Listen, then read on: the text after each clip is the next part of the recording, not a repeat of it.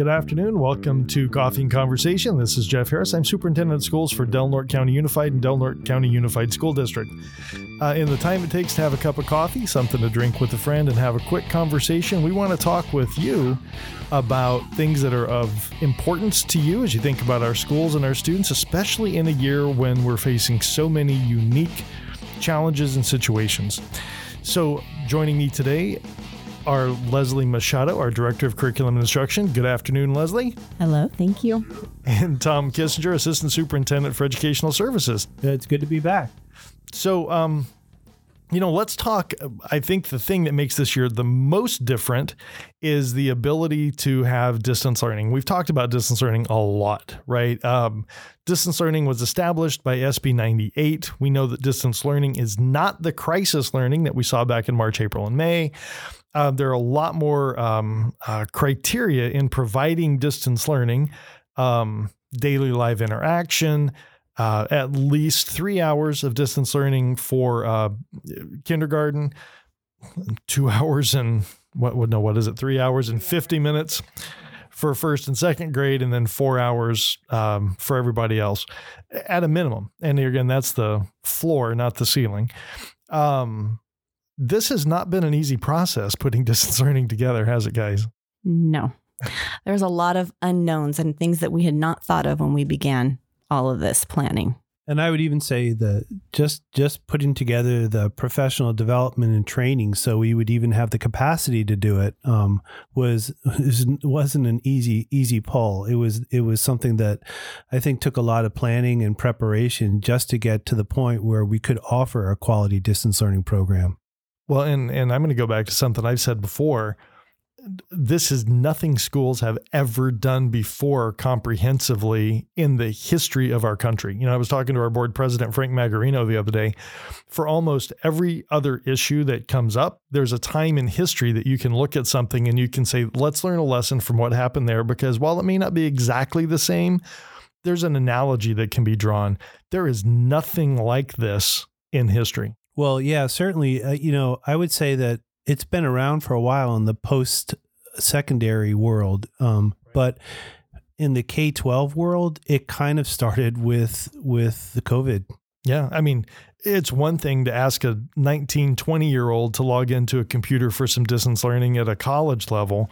It's much different to ask a parent of a four and a half year old who's entering TK or kindergarten to log in and do everything in a way that they've never done it before. So, and and Leslie, I know you've been really involved in getting getting numbers together and everything else. And we we originally anticipated as many as ten percent of our families wanting distance learning, but we're a little over that now. Yeah, we we have exceeded today. Uh, when I ran our our query, we were at 413 for TK8 who are requesting distance learning right now.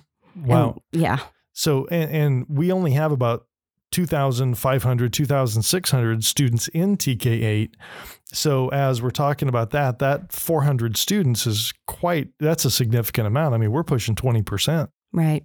And right now, I would we have all of our high school students at Del Norte High School are logging on and doing distance learning uh, in the morning too. So right, it's that 413 plus all of our high school students, plus a thousand more. Yeah. Right, right.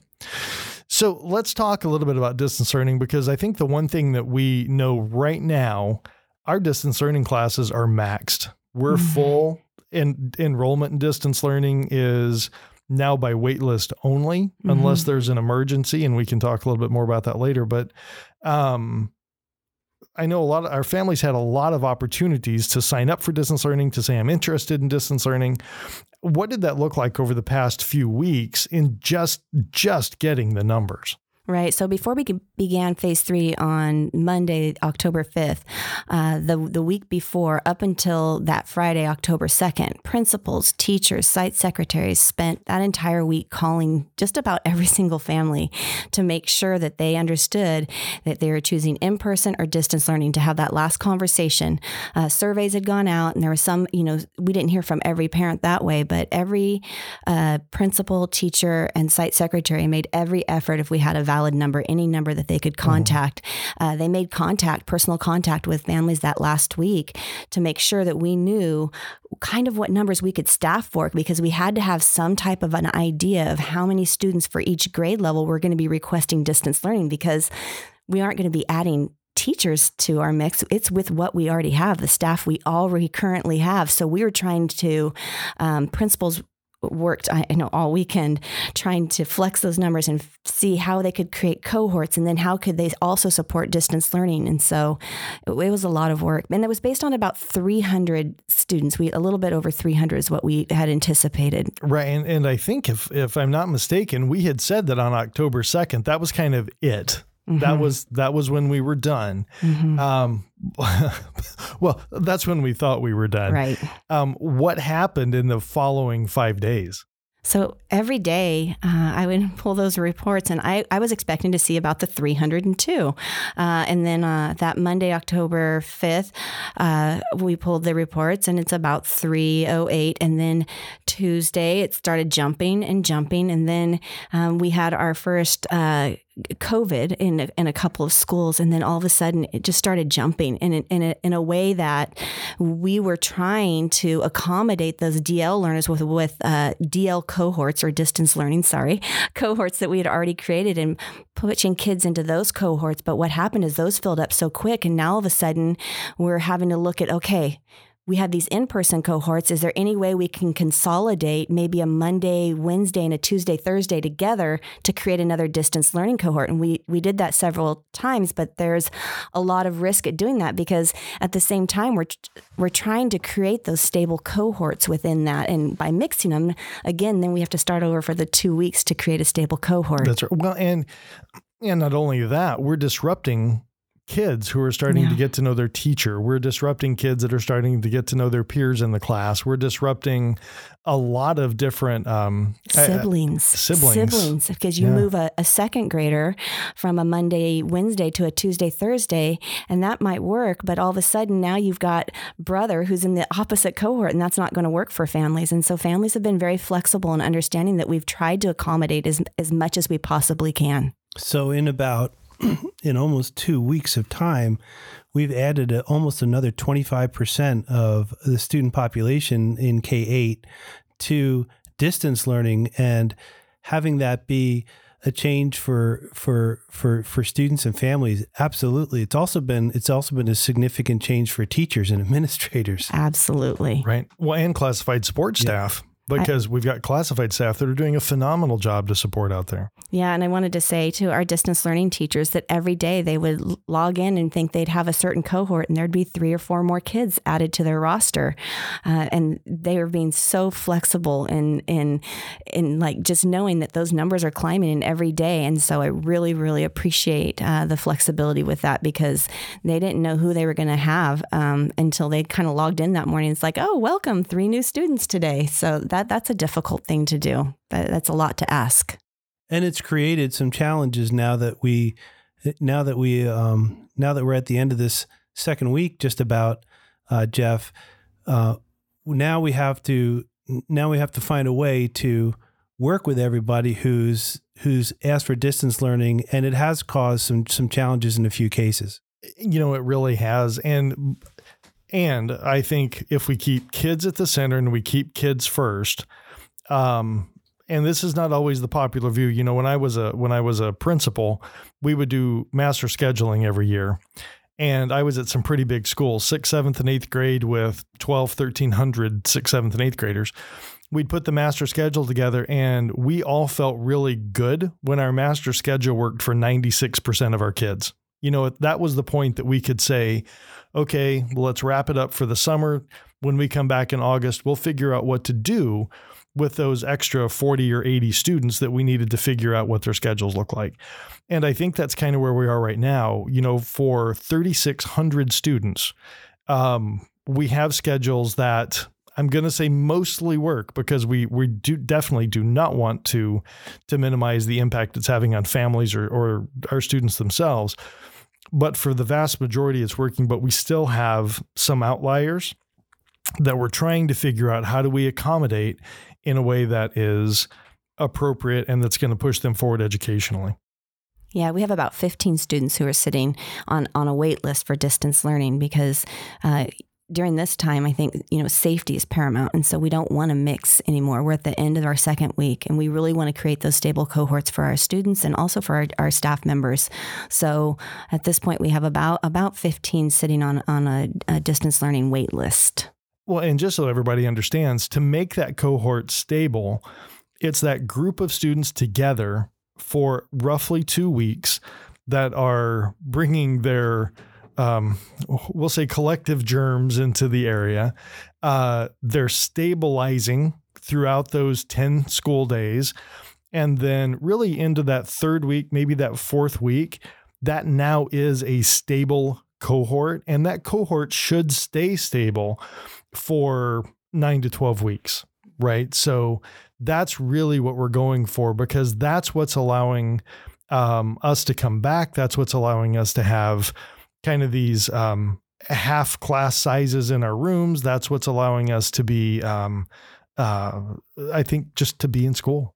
Yeah. So we talked about Senate Bill 98 and um, for distance learning, there are some requirements for, uh, well, some ways that that a parent can request that their student become a distance learner, and um, even with even with the closed classes yeah, right, yeah, even with the closed classes and that would be that their student is uh, medically fragile or they have somebody at home or for the student themselves that in-person instruction um, may compromise that or that they have been um, quarantined because they've had risk of exposure to COVID-19 so well, not, not risk of exposure they've actually been exposed to COVID-19 okay yeah, yeah. yeah. so it's not just well, this isn't really kind of my cup of tea. I I'd like to move over to the distance learning. There's some criteria to this. There, yeah, and there are. And and again, you know, I think it's one of those things where distance learning was not a mandate from the state. Distance learning, it said a district may offer distance learning. And we knew that there was a lot of anxiety in our community. We knew that we had a lot of students who had underlying health conditions. We knew that we had medically fragile students that could not come to school in person and to be, I think, good, responsible, and responsive um, stewards of our educational system. Our school board said we want to see a distance learning option. We all wanted to see a distance learning option, and um, so we created distance learning. But you know, again, I think it goes back to what you were saying, Leslie and Tom. It's not about, you know what, I just really don't want to get my child up in the morning for school. So let's just do distance because it's easier it really is for students who are medically fragile, who themselves have an underlying health condition and are more at risk or high risk if they were to contract COVID, have a family member living in the home that's high risk or and at risk, or um, if they are, uh, and uh, I think it's also under quarantine from a public health officer, or they have been exposed to someone who's positive for COVID. So, um, that's why we have the waiting list, right? Mm-hmm. Because mm-hmm. if we have a doctor's note that says this child is medically fragile, then absolutely we're going to accommodate that. Mm-hmm. So if can we talk a little bit about the waiting list? What does that mean? Waiting list and where are so if I'm on a waiting list, does that mean I'm in distance learning or does that mean that I'm I'm I'm going to school every day or or going to school with my cohort on the on the opposite days? I mean, so really, if if I would if I wanted to know what that is, uh, what is that exactly? So in the short term, it's it's an independent study contract. Well, it could be. So, one option would be an independent study uh, contract where a student would uh, remain with their teacher, their teacher of record, their current teacher. And when that teacher, because remember, every student is doing a minimum of three days of distance learning as mm-hmm. as it is. So the, that teacher would uh, include the independent study student during their off cohort days. So they would be receiving the same asynchronous work that off cohort students are receiving, and they would be rece- receiving the same daily live interaction in the afternoon with that off cohort student that oh, those off cohort students. But you know, I think if and I do this quite a bit. I'll have a parent who will come in and ask me a question, right? So, Jeff, what would you really recommend that I do? Um, and one of the things I love to do is talk with parents and lay out all the options, talk about, you know, some of the things that are a little bit more nuanced sometimes that parents don't think about. I think if I had a parent who asked me, what should I do? I'm on the waiting list. I'm not so sure I would go directly with the independent study piece because I think what what folks fail to realize sometimes when we talk about independent study is the first word in that phrase independent because when a child goes on independent study they are not provided with grade level instruction they're given the work but the work is done independently they study independently um, being in person cohorts, they're with the teacher, they're with their peers, they're getting direct instruction, they're getting direct access by a highly qualified staff member teaching that content. If they're on distance learning, same thing. Independent, there's no instruction because it's independent. I think it's really important to point that out because I don't think everybody understands that distinction.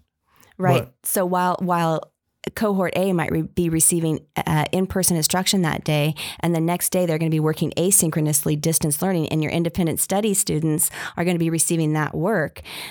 They might not. They, they might receive the instruction. receive the instruction, so it's going to be a struggle. Right. And so, yeah. Yeah.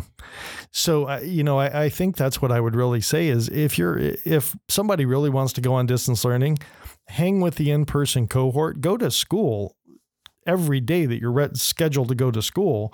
And then um, at the end of the cycle of a stable cohort, nine to 12 weeks, and I think if you really kind of look at a calendar and pace out the nine to 12 weeks, that puts us to right after winter break. And so, you know, if we're able, and here again, we're we're talking about staffing, we're talking about where we are health wise with our students who are already on independent study or on uh, independent study, mm-hmm. on uh, distance learning when we talk about those things, we hope to be able to maybe make some moves right after winter winter break, but I, I think at this point it's a hope, it's a plan, uh, it's a target. Um, but we, we're going to need families to do one thing to help us out, and that is we're going to need to know well in advance of that if you would like a child to be on distance learning or if you'd like your child to be in person right? Going from distance to in person or in person to distance. And I think we're going to be asking for that before Thanksgiving. We're going to need to because we're going to need to have some time to plan and prepare and and make sure we have the right amount of staffing for that. Yeah, it's going to be important because uh, I don't think we anticipated the the the movement that we that we've seen these last two weeks. Right. Uh, you know, I, I, think we all felt really good on October 2nd that we had about 300 students. We were getting that, you know, we had a, we had an idea of what that looked like.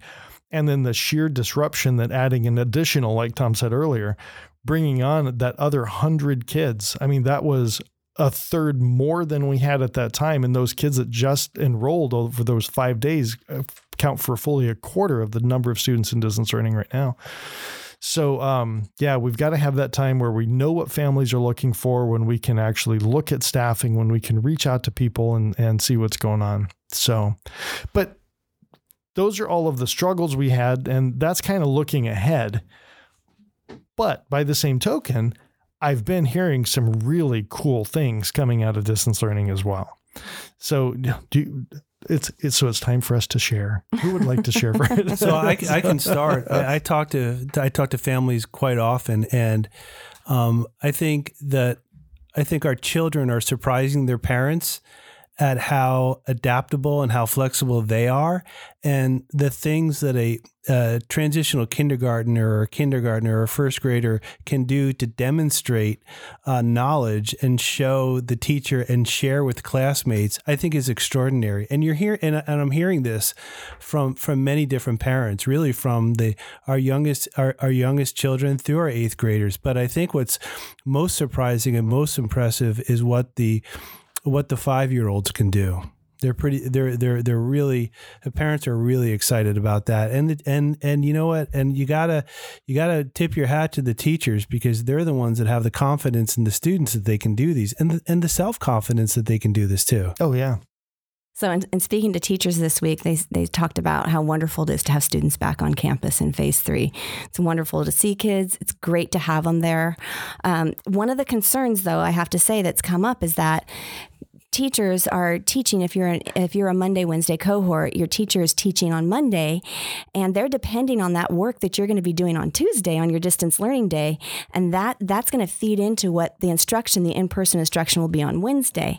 Um, and some of the concern was, hey, kids on their off cohort day when they're doing their distance learning, we're not not getting as much work as we need. So just a, a gentle reminder to to kids, sorry, it's not three days of vacation week. It is absolutely school um, every day, including that Friday. That Friday is a time where it kind of goes back to our phase one, where you're getting that that touch of with a teacher that um, that that live interaction with your classmates and your teacher and then the rest of the day you're really working asynchronously because every single day those those instructional minutes that floor that you were talking about that that's a requirement whether you're in person and distance learning for all 5 days. So it's yeah, well, really important. and remember we're taking attendance absolutely and and that attendance is reported and for students who are gone um, we we have a process called SARB. Mm-hmm. Uh, this year, we want SARB to be much much more supportive. I just want to throw that out there. SARB is going to be much more supportive, but um, students are expected to attend five days a week, and under California law, that's called compulsory attendance.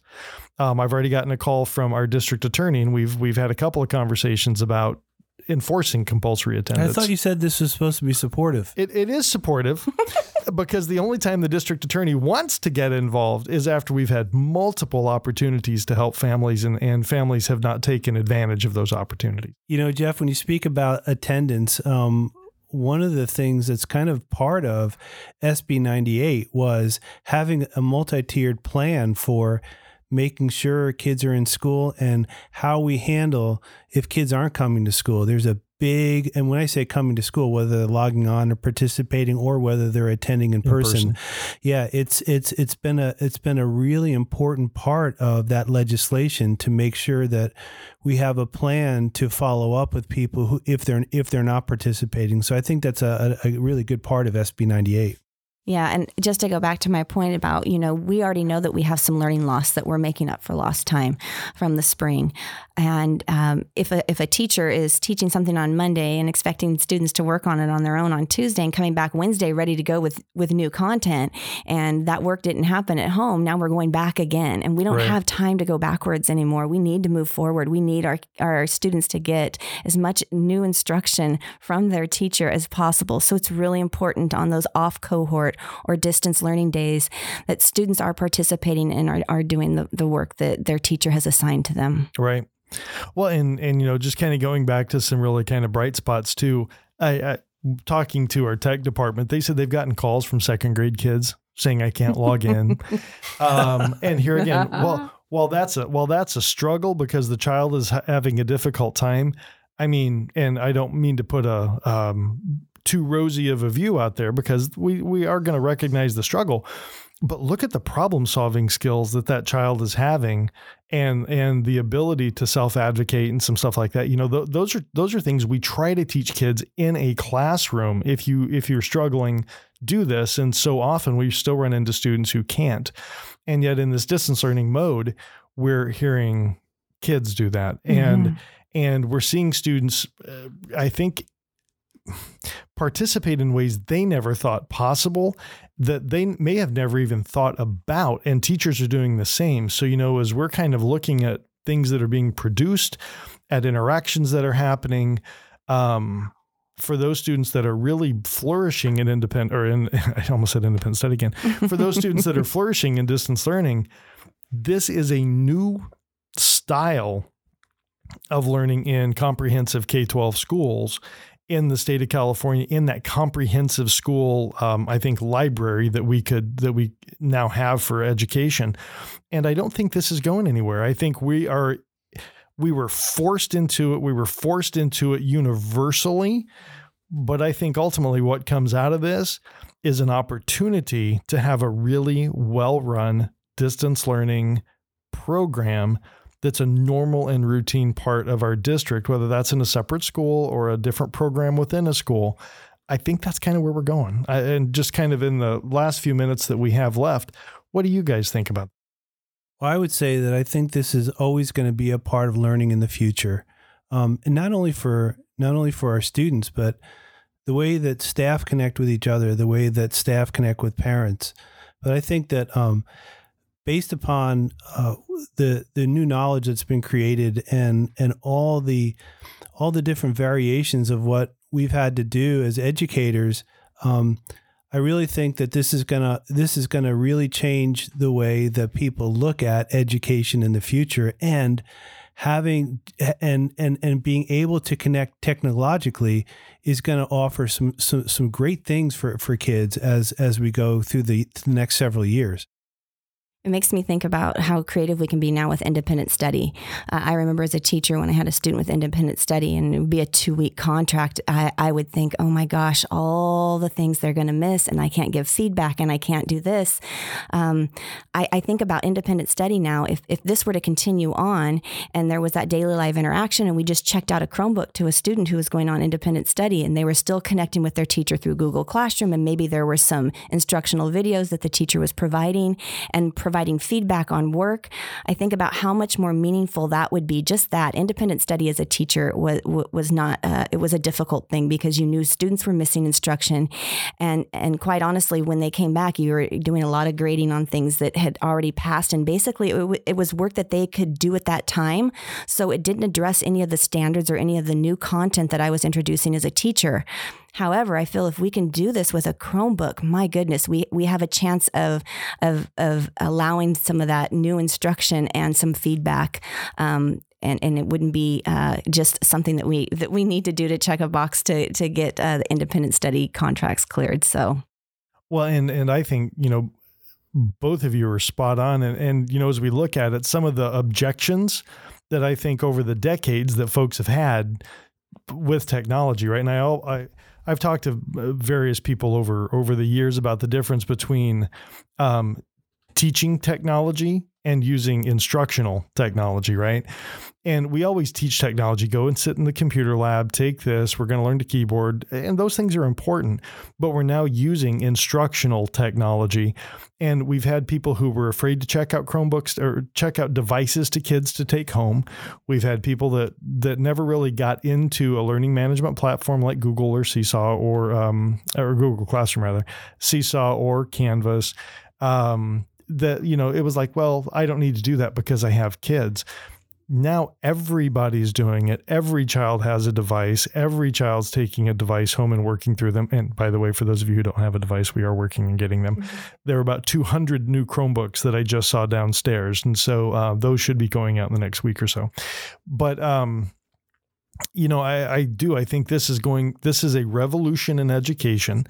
Uh, I said it when the pandemic first started the um, Spanish flu and the first um, real report that established education in the United States came out in the 19 early 1920s and here we are a hundred years later we have another pandemic that's affecting the way that we're approaching work.